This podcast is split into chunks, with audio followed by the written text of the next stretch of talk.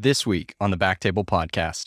But he pointed out to me very bluntly, he said, Sonny, if you want to change the way BPH is treated and not just PAE for IRs, you need to work with urologists and you need to get them to believe in this procedure. And he's like, you're really not going to move the needle.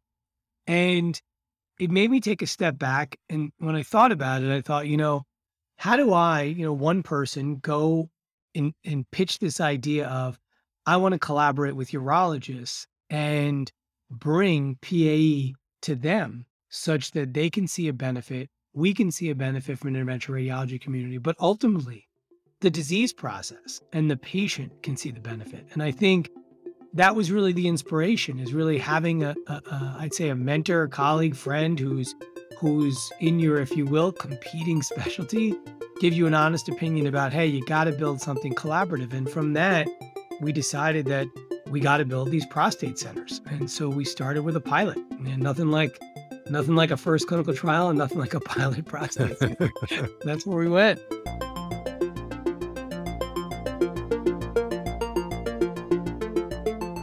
Hey everyone, and welcome to the Backtable Innovation Podcast. You can find all previous episodes of our podcast on iTunes, Spotify, and on backtable.com. This is our next installment in the Backtable Innovation Show, where you will hear stories from physician entrepreneurs and innovators who are helping to drive healthcare forward through medtech innovation. Hey everybody, really exciting news. Our listeners asked and we have answered. We now have CME available. You can get AMA Category 1 CME for listening to Backtable and then filling out a reflection. You can find the CME links on episode pages at backtable.com, or you can also find the CME links in the show notes. It's a small cost for the credit, much less than you would spend at a conference, and it helps support the show. Powered by CMEIfy, using AI technology to bring the right education to the right place at the right time. You can do this in just a few minutes. If you're already listening to Backtable, might as well get a CME credit for it. Again, guys, this helps support the show and allows us to keep bringing you great content. Now, on with the episode. This is Aaron Fritts as your host this week, and I'm excited to introduce our guest, Dr. Sandeep Bagla, no stranger to the show. Sonny, welcome back to the show. Thanks, Aaron. Good to be here. Got my Backtable sweatshirt on for the show. Yeah, thank you. Appreciate that.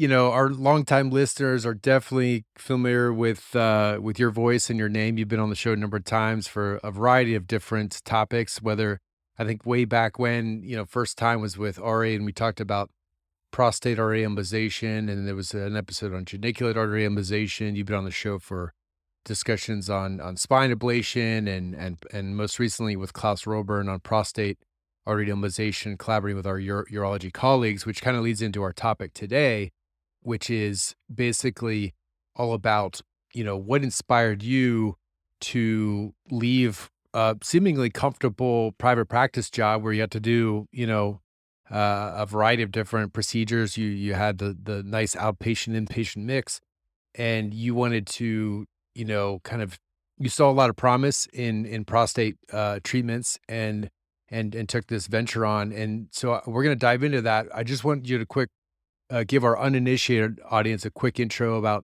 who you are, where you've been, and and then we'll get into where you are today. Sure. So I've been in practice now for going on 13 years, actually going on 14 years. And I spent about 8 years in a typical interventional diagnostic radiology mixed practice, and then spent 4 years in an outpatient lab, working alongside surgeons, interventional nephrologists, and then building out a couple labs while I was there with my colleagues, and then moved most recently into this prostate centers venture a couple years ago now. Great. Thank you. And so before we dive into the, prostate centers and kind of why you started that, can you tell us, you were in private practice, you had an OBL, you've given a number of talks that people have heard about OBLs and kind of how to build them successfully. Was there something about the old job that just wasn't scratching that itch that you wanted to go out and do, do this prostate centers USA, or was it a perfectly great job and, it's just you were ready to move on? Yeah, I think, with all big decisions in life, there's always probably something good that you reach for. and something that you're missing or bad that makes you want to change your mind. Truthfully, working in an OBL environment, especially an independent OBL, meaning where you're not tied to a existing practice, like a larger radiology interventional practice or to a hospital. One of the challenges is it can be kind of like Groundhog's Day. So every day you wake up and you go in and, you want to, shake the trees, build relationships, drive new business, raise awareness to what you're doing. And of course, the backbone of all that is providing good care. And I think we were very successful. And I'll say I felt like I was very successful in that job, building it to a point where we recruited, 2 additional interventional radiologists, ran numerous clinical trials. I mean, it really, I would say, met the needs of my, personal career from a diversity standpoint. But, one of the areas it lacked, in my opinion, was really focus. And sometimes the focus when you work for other people may not be similar to yours. And we can all appreciate that. And oftentimes, I think, early in your career, it's challenging because you think you probably have the best focus and you think you have the best ideas. And you're driven to say, okay, I just think this is the way we should do X, Y, or Z. Whether it's, simple things like, okay, we should only do RF for veins and no more laser, simple things like that. Or if it's, we should target X patient population because that's our strong suit. But as you get, I'd say, more mature into your career, and at the stage I was in, 10 years into my career, it became more of, what are we focusing our centers on in terms of the type of quality, in terms of revenue and how that's shared, in terms of, I'd say, work-life balance for all the physicians that are working there and the staff. And because of many of those discrepancies I had with respect to where that fit in for me, I think that became sort of, a little bit of a motivation to say, hey, now may be the time to search for what, you want to do and put your own stamp on something. And I think that feeling of wanting to put your own stamp or your own name to a brand, if you will, it was definitely a big leap. And that's where sort of that reach for, I would say, reach for good or something new or some change in your career. That's really, I'd say the hard part. Anyone can work in a job and feel like, okay, this could be better. I don't like this. I don't like that. I don't, I'm not getting paid enough, et cetera. Those are all, I would say, to me, they may be sort of run of the mill complaints that every physician would have, or any staff member, really. The desire and need to put it into, say, a formulated process, and codify that and then stick to that plan and execute something. I think I was ready to do that at this stage in my career. Yeah, that's really helpful. Thank you for sharing that. And so you started private practice research on PAE several years ago, in pretty much in its infancy, and you were one of the first clinicians pushing the procedure forward, helping fine-tune the technique for better results. Very few people were doing this back then, and since then you definitely made a name for yourself in medicine by pushing therapeutic embolization forward in multiple disease processes. Prostate being one of them, but also like we mentioned, geniculate, frozen shoulder. But tell us, what was your main inspiration for prostate in particular, and even embolization procedures in particular, versus, for example, PAD? Yeah, I think, although I really enjoy PAD, and actually it's one of my probably favorite cases and that I look forward to doing, and I've been fortunate to have a very busy PAD practice, I still have always found an inherent, I would say, bias and likening towards embolization cases. There's something about the challenge of looking for which arteries might be contributing to whether it's a tumor in the sense of prostate, whether it's the gland, and which arteries may be contributing to the problem, and then how to basically close those arteries down.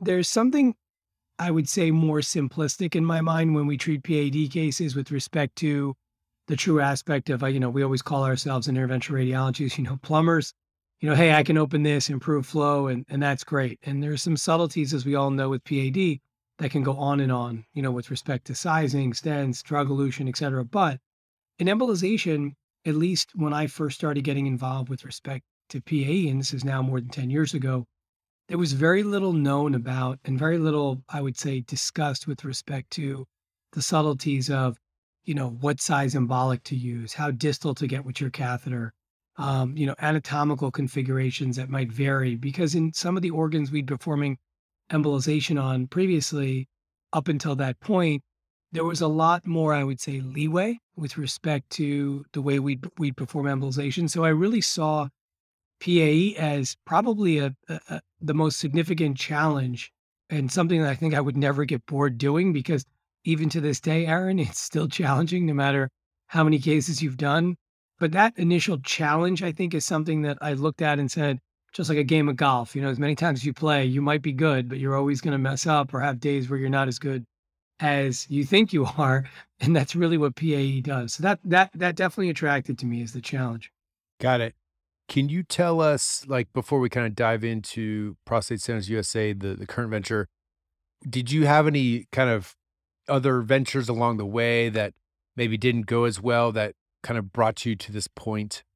Yeah, I would say, you know, with respect to PAE, my first and most significant, you know, or the two together, I would say challenge and failure was really related to PAE. And the core of that really was centered around that first U.S. clinical trial we did and started, you know, really started everything in 2009 and 2010, was to, you know, get our study up and running in an environment which was private practice, of course, but in a large institution which has a lot of infrastructure to perform clinical trials and has its own institutional, you know, research committees, et cetera, not just IRBs, but, you know, endowments and foundations that support research.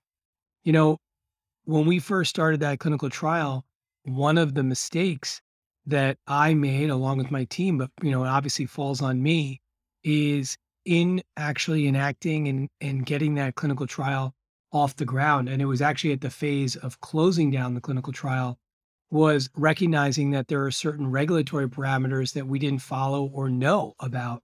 And this is despite, you know, all my efforts of going to IRB to see what we needed and getting an IRB stamp, going to our clinical research team and asking them and getting their stamp of approval, having weekly meetings and going through things on a day-by-day basis with our team and saying checklists upon checklists, signing consents and making sure all the T's are crossed and the I's are dotted, we still missed one important feature of a clinical trial, and that was with respect to an FDA regulation in and around investigational device exemptions, or IDEs.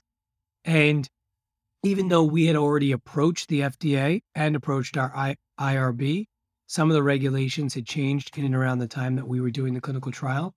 And lo and behold, one day, as we're in the last weeks of closing down the trial, I get a knock on our front door at our office at our hospital, and it's somebody from the FDA and says, "Hey, we're here to inspect your research facility." And there's probably nothing more humbling than someone showing up to your office with a black hat and three letters on it. You know, most of those three letters are never good.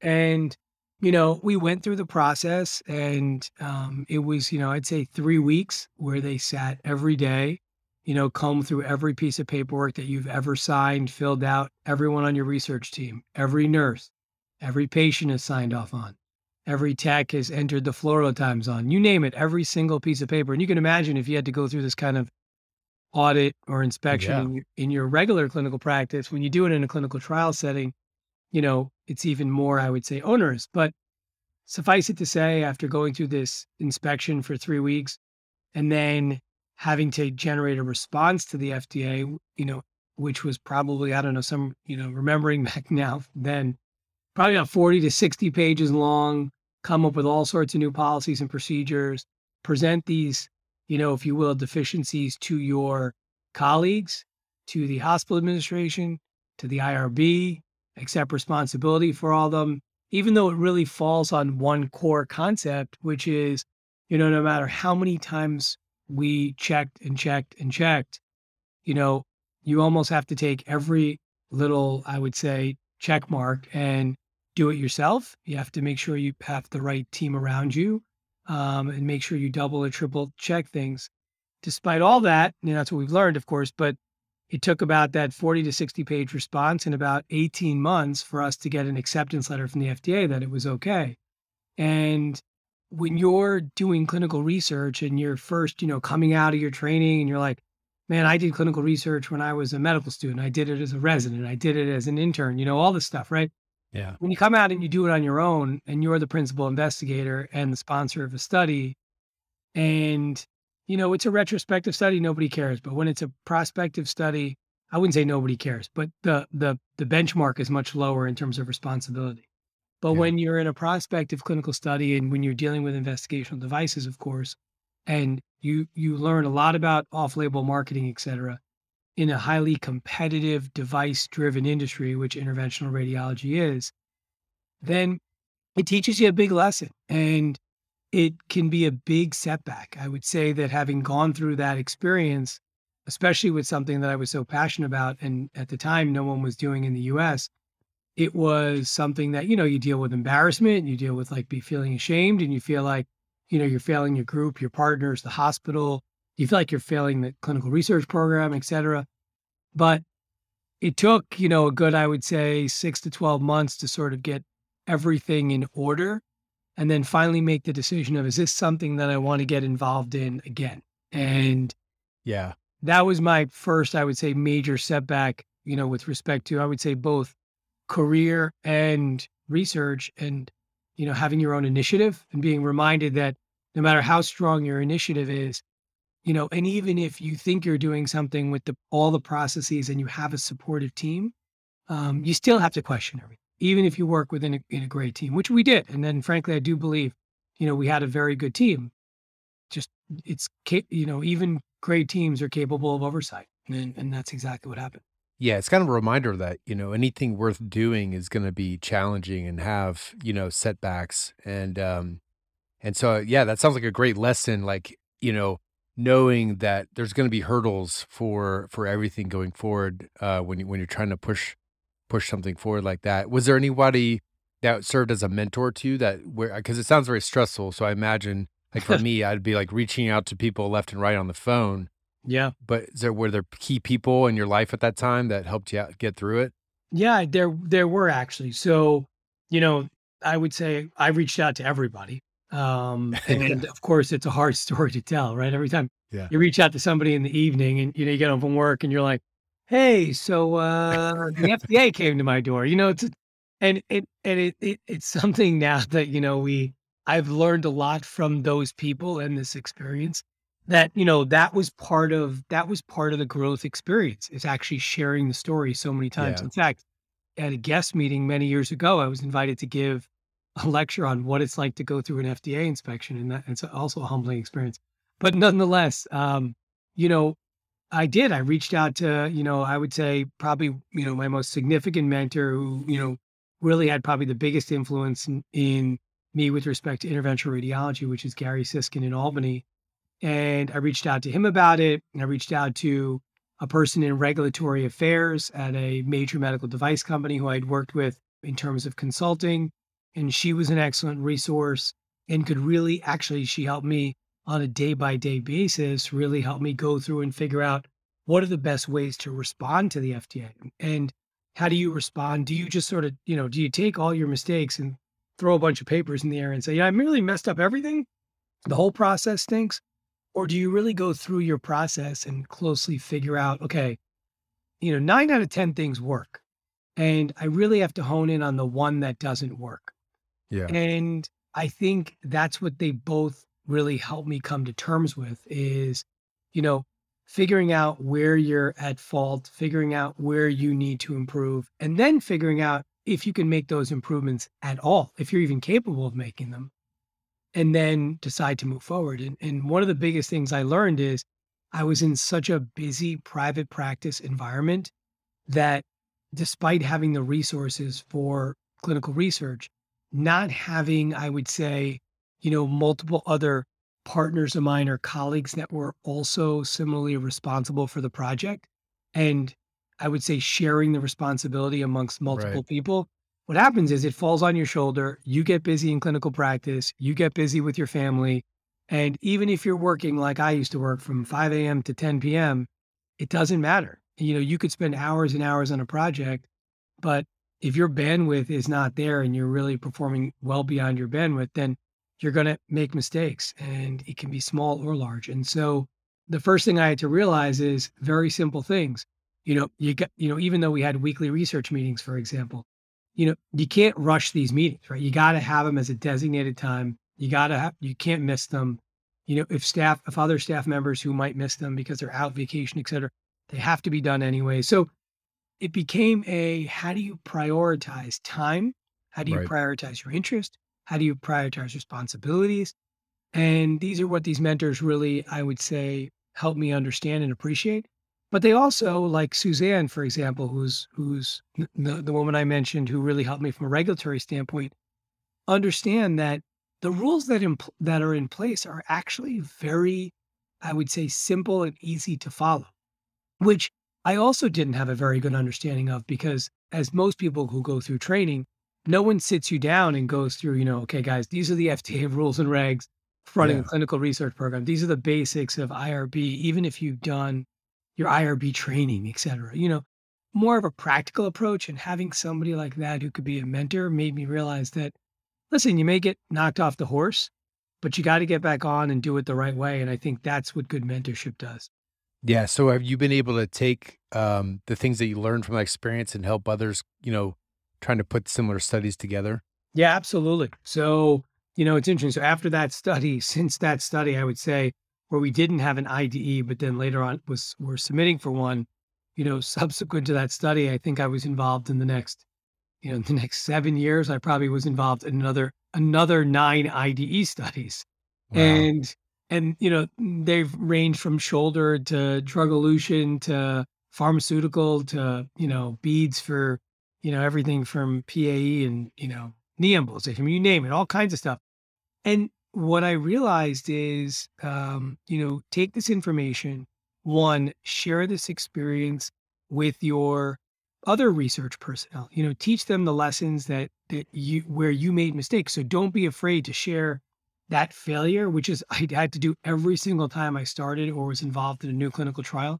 I would share this story, and I would share our mistakes, and I would share what we did to improve it. And I would say, look at what we've learned from this. And what I realized is, man, we know so much more now, or I know so much more now because I made that mistake. Of course, I wish I never did, but the amount I now know because of how deep I had to get into these regulatory affairs really helped me in so many ways that, I'll give you an example. In working with Ari, for example, who had an investigational device exemption down at UNC for his prostate study, as we started to pivot together and bring in other researchers to work with us, what happened was we brought in these other physicians, medical students, residents alike, and research personnel.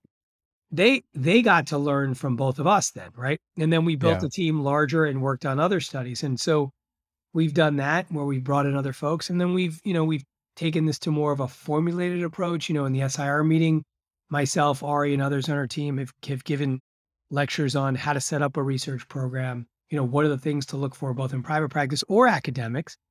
And, people reach out, I would say, and whether it's a weekly, sometimes it feels like daily, but monthly basis, to say, hey, how do I set up a knee study? How do I set up a prostate study? And what do I need? And what shouldn't I do? And I field those questions all the time, and I love answering them because I don't want people to make those same mistakes. And frankly, it's not even just about making the mistakes. They might even do the whole process altogether better, and that would be great. Yeah, I imagine you and Ari have become an incredible resource for anybody, diving into the embolization space. So, well, let's talk about Prostate Centers USA. Tell me, it's a big idea, and I'm curious to know, like, when you started pitching it to people, what was the response you get? Yeah.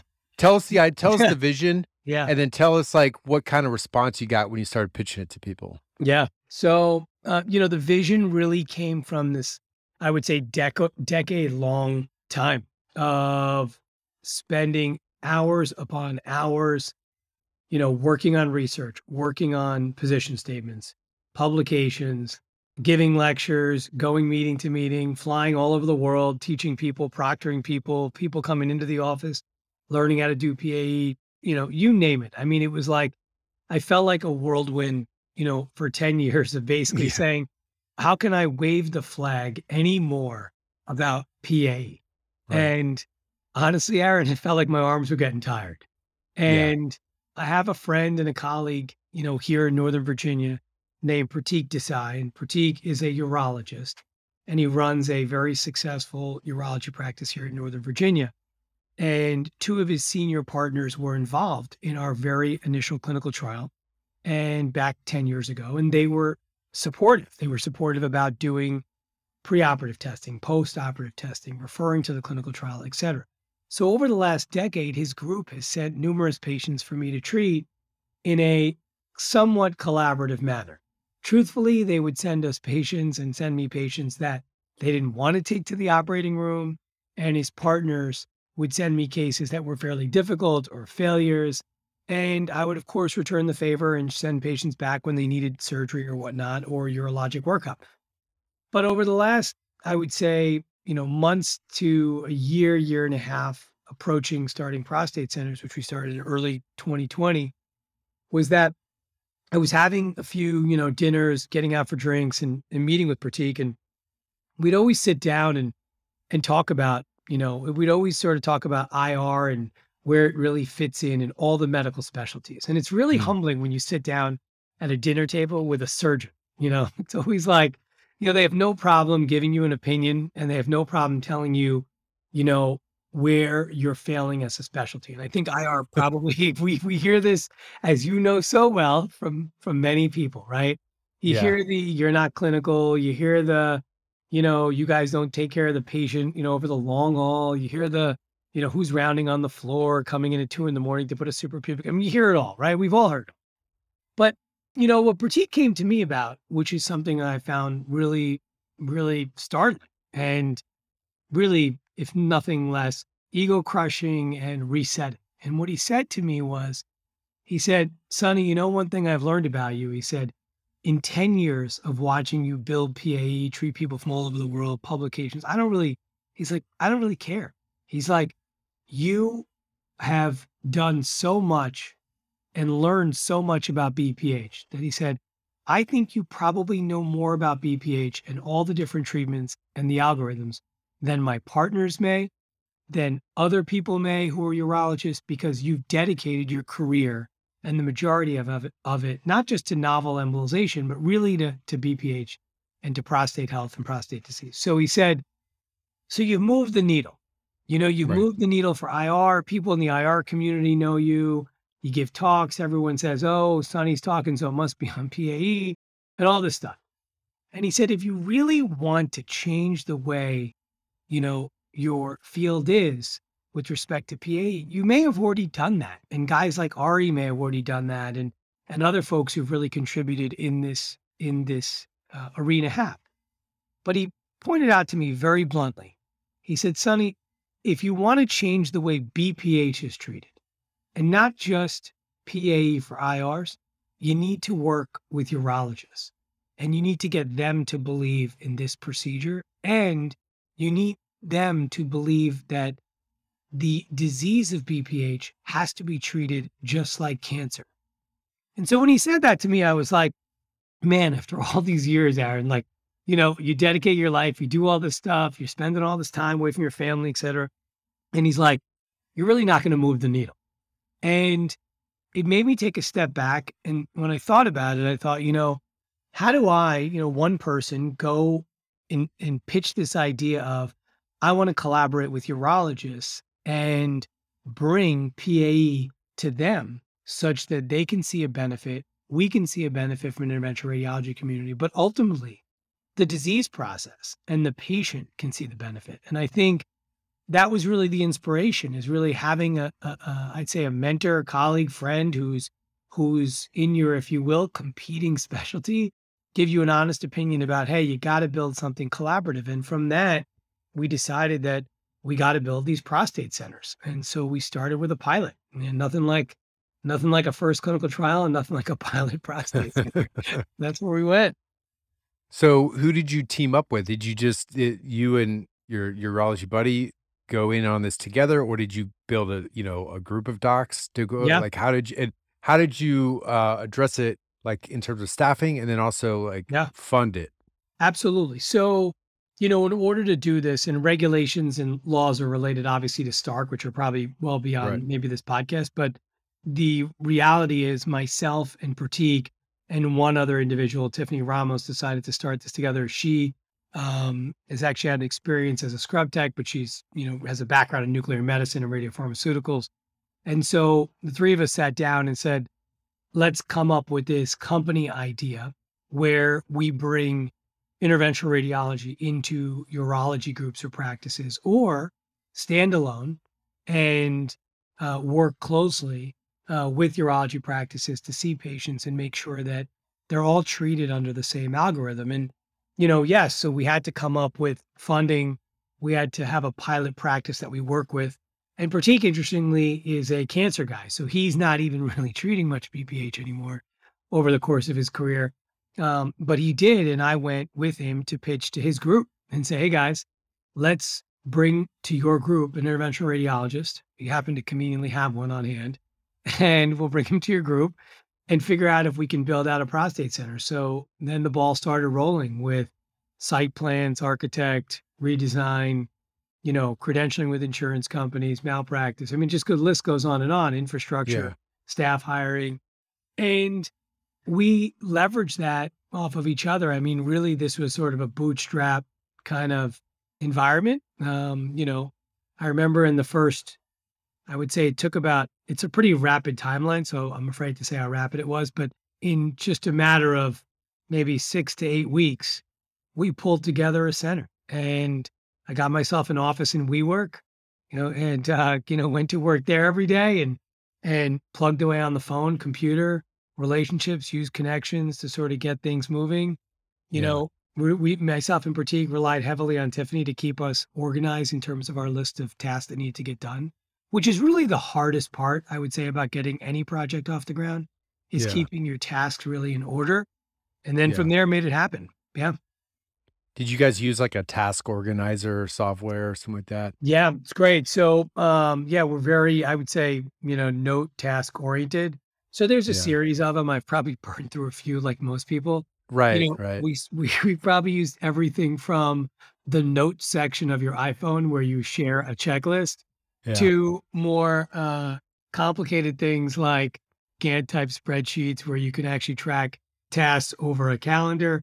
And more recently, we actually use a very simple task manager called Todoist or Todoist. And so Todoist is a like a simple app, but it's an app platform that allows you to integrate with your calendar and actually Gantt softwares as well. But it allows you to assign tasks to different individuals, take responsibilities, deadlines, times, et cetera, and track them. So those are important. That's super important, Aaron. Yeah. Well, I ask because we've also burned through a few of them.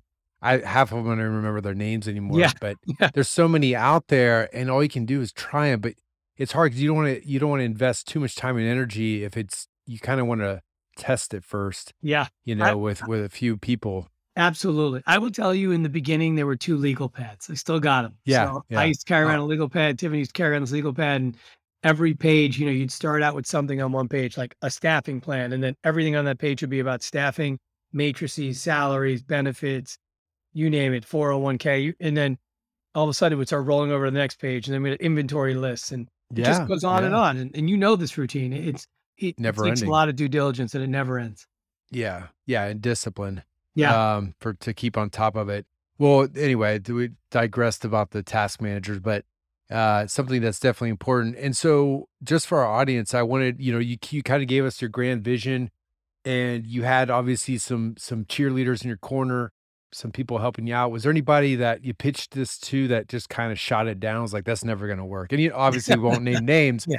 But those are challenges, right? Because you're going to have an emotional response to somebody saying that. And so I think that's part of the founder experience is just getting kind of shot down sometimes. Oh, yeah. So I can tell you, I pitched this to a CEO of a major, he's a friend, by the way. So I'll start by saying that. So I call him a friend, and he's the CEO of a major national platform for a niche interventional radiology service in America.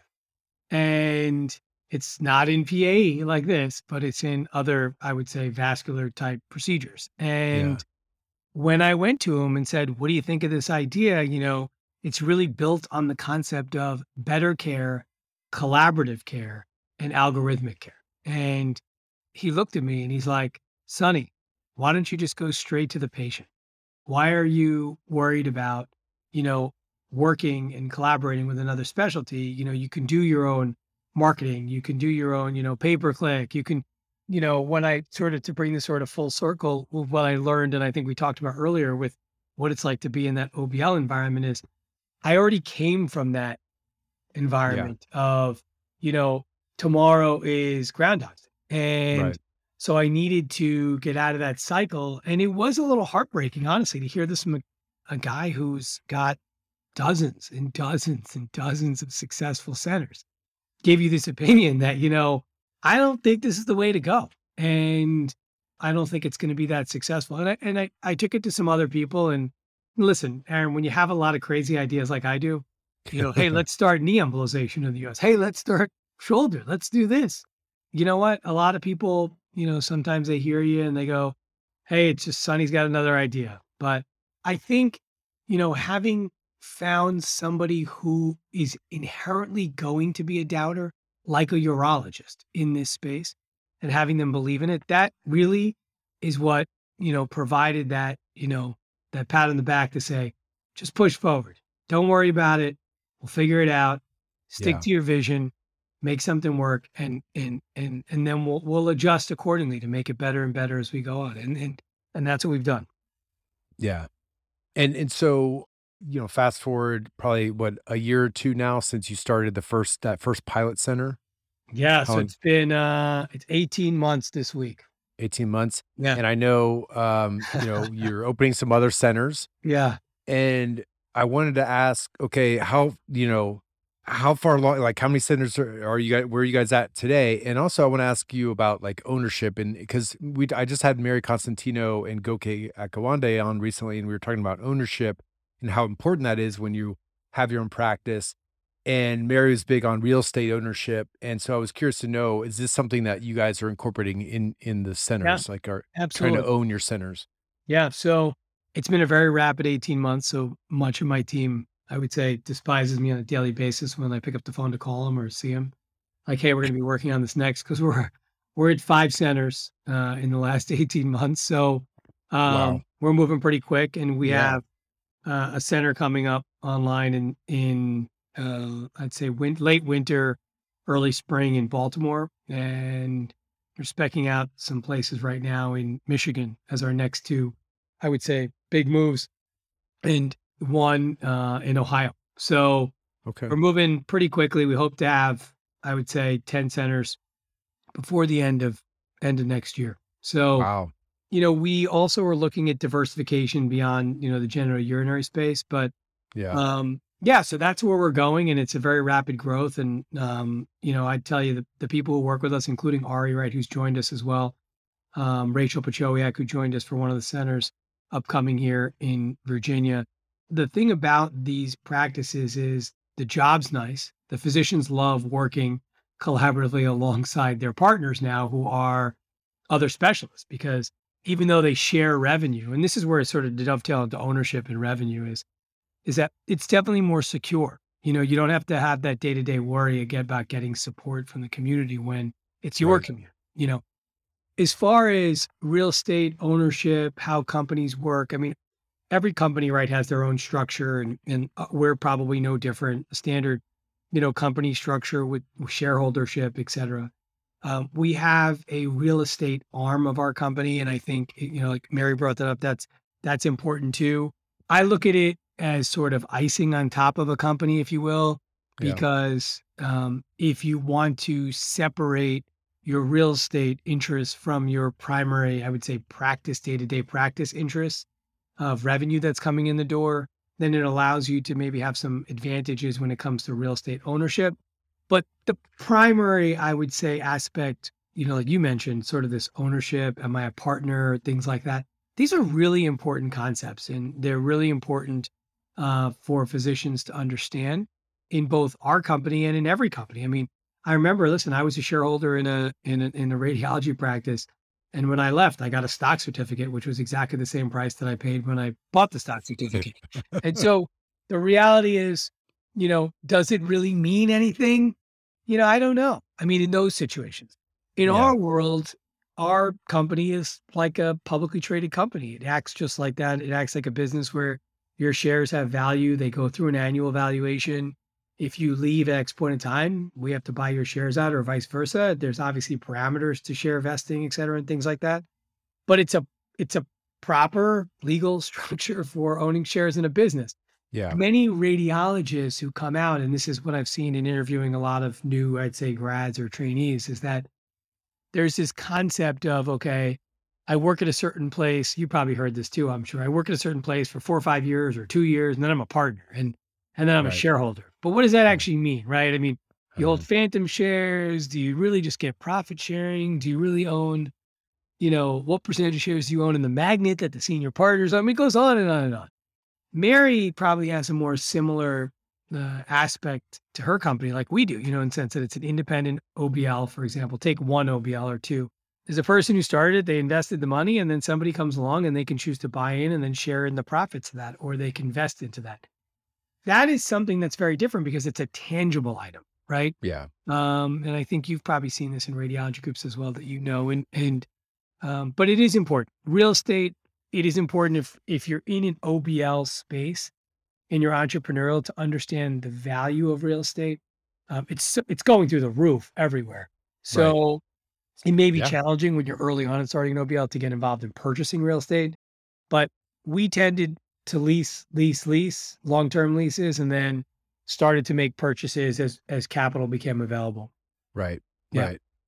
Yeah, I mean, we actually had John Lipman on the show last weekend to talk about kind of a similar, his origin story of, because he was doing this back before most people were even talking about OBLs. And again, kind of rolled the dice, bought, unit to put in an OBL space. And he talked a lot about how important it is to focus on what you're most passionate about. And because there's some OBL owners out there who want to do everything that they can do in the hospital safely in the outpatient setting. Basically, it's like a shotgun approach, like whatever I can bring in, And it seems like, I don't know if it's like a, and I guess everybody's different. I mean, it's nice to have something that you're really passionate about and focused on enough that you want to do that day in, day out, every day.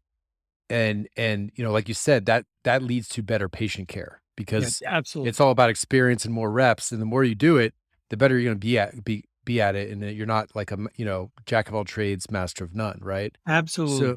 So I wanted to ask you about that. Like, do you think that is going to be part of And you talked about adding other things that are on the horizon: shoulder embolization, knee embolization.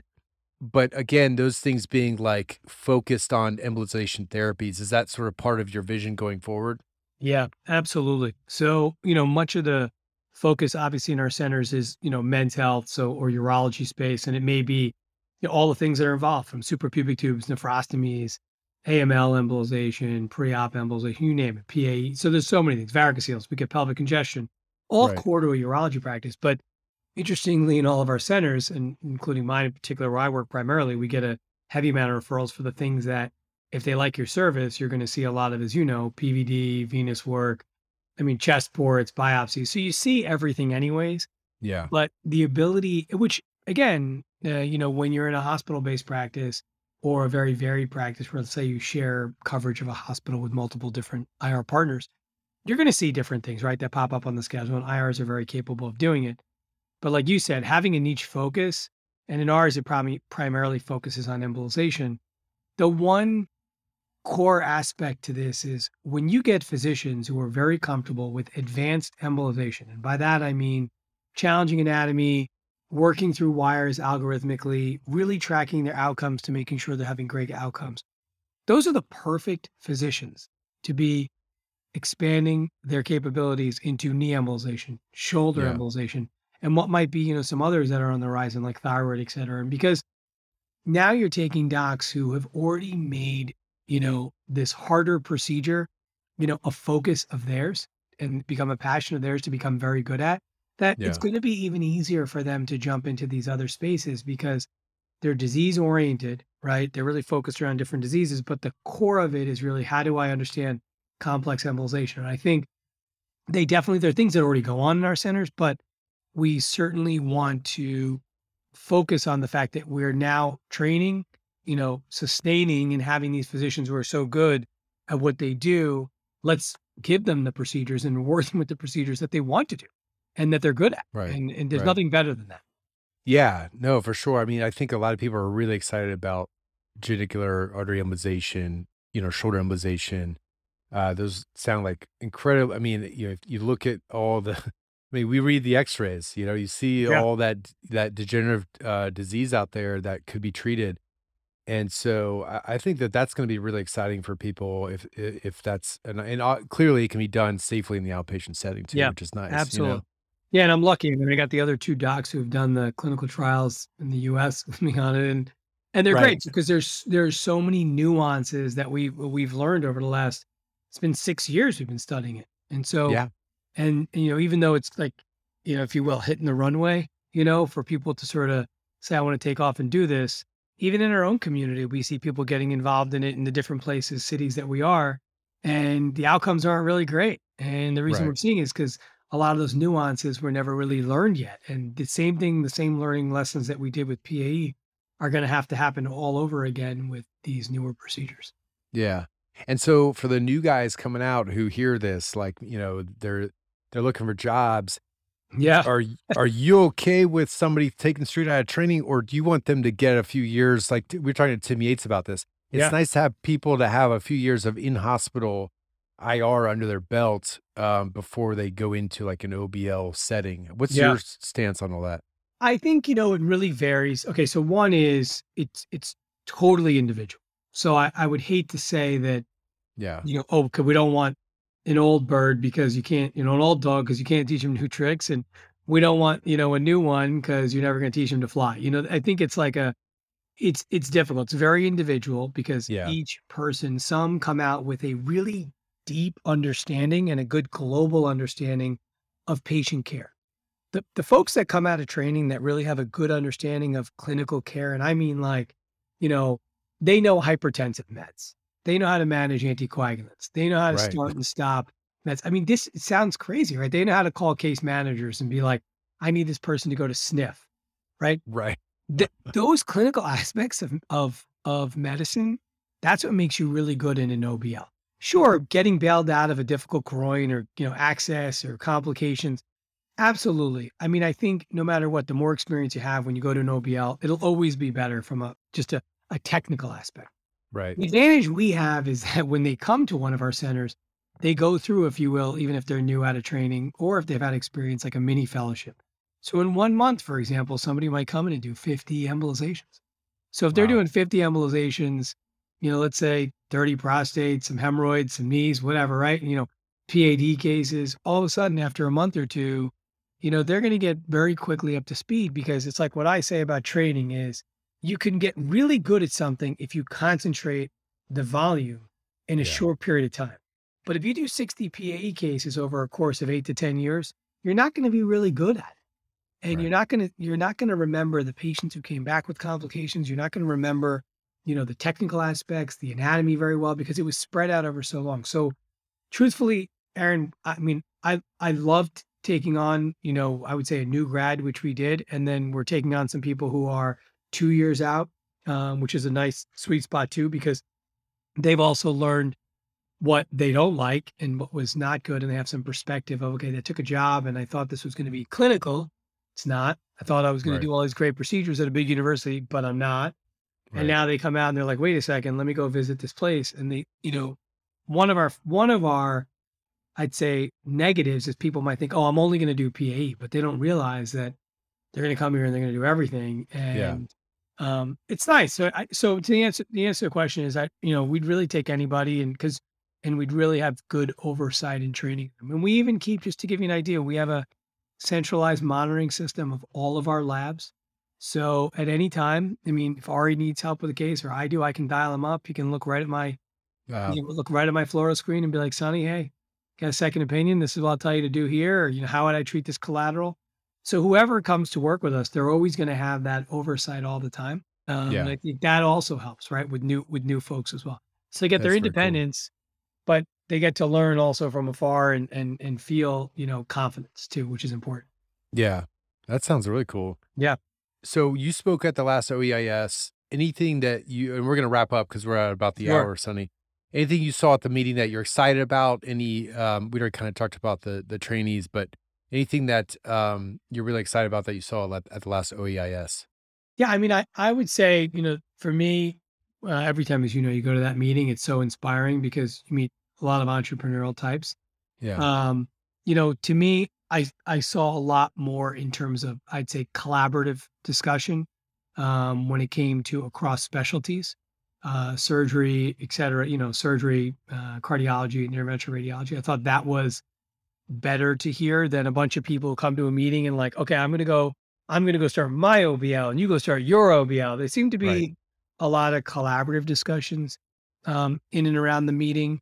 And I would say, you know, the growth of support from industry around OBLs, that was really exciting to see. You know, in years past meetings, you know, you get the folks who come, who are going to come, right? Who are going to sell devices, right? Yeah. You know, the devices are commonly used, but you don't often get and you haven't as much in the past as you're getting now, the revenue cycle management companies, right? The HR type companies that can help support. These are the actual difficult aspects of running a lab. Right. And I think seeing that support, whether it comes in software, human support, it came in architecture where people came and offered architectural plans, et cetera. That was exciting to see because for folks that are getting involved in this OBL space, which is challenging, and there's certainly, you know, almost 1,000 or whatever OBLs in America right there, it is, you need the help. And it's good to see that they're getting that support. How about yourself? Did you see anything, Aaron, that in particular you liked at the meeting? Unfortunately, I wasn't able to be there in person, so I just caught virtual stuff. Yeah, I caught your lectures, which were great. And and about lessons learned too, which are always good. Right. You know, for me, like you said, it was just kind of, I liked the diversity and the variety. You know what I actually really liked was Craig Walker's talk on wearables. Oh, yeah. I don't know if you caught that, but I was like, God, I didn't realize how advanced it's gotten and what cool stuff's coming out. Because I like to buy like the latest, you know, gear and stuff, but it's pretty neat, you know, and it's cool that Craig is on top of that. You know, he clearly has a passion for like, what's the tech out there. And so that I really one's interesting. That one. Wearable tech is definitely interesting. And I'm sure it's if any space it's going to invade, it's going to be interventional radiology for sure. Yeah, exactly. Well, Sonny, I think it's a good way to end it. Thank you so much for coming on once again. We'll have to look back and count how many times we're probably getting close to, 10 to 12 times you've been on the show now. We always appreciate it. People have got to be sick of my voice. There's no doubt about it, Aaron. But it's a great voice. We're not sick of it. Baratz and I are not sick of it. So well, you guys are doing a great job at Backtable. It's amazing. I listen to every episode. Even my father, retired physician, listens to your episode. Does he really? What's he? Not because his son is on him, but he does. He's a nephrologist. Oh, but, yeah. You know, and he's 82 now. But you know, it's interesting. He finds it interesting to hear all of these physicians, and in particular, younger physicians, right? Like talk about challenges, successes, whether it's disease processes, techniques. You know, it's a great platform, and you know this. I've loved it since you started. You guys have both started, and it's been great. Well, thank you, Sonny.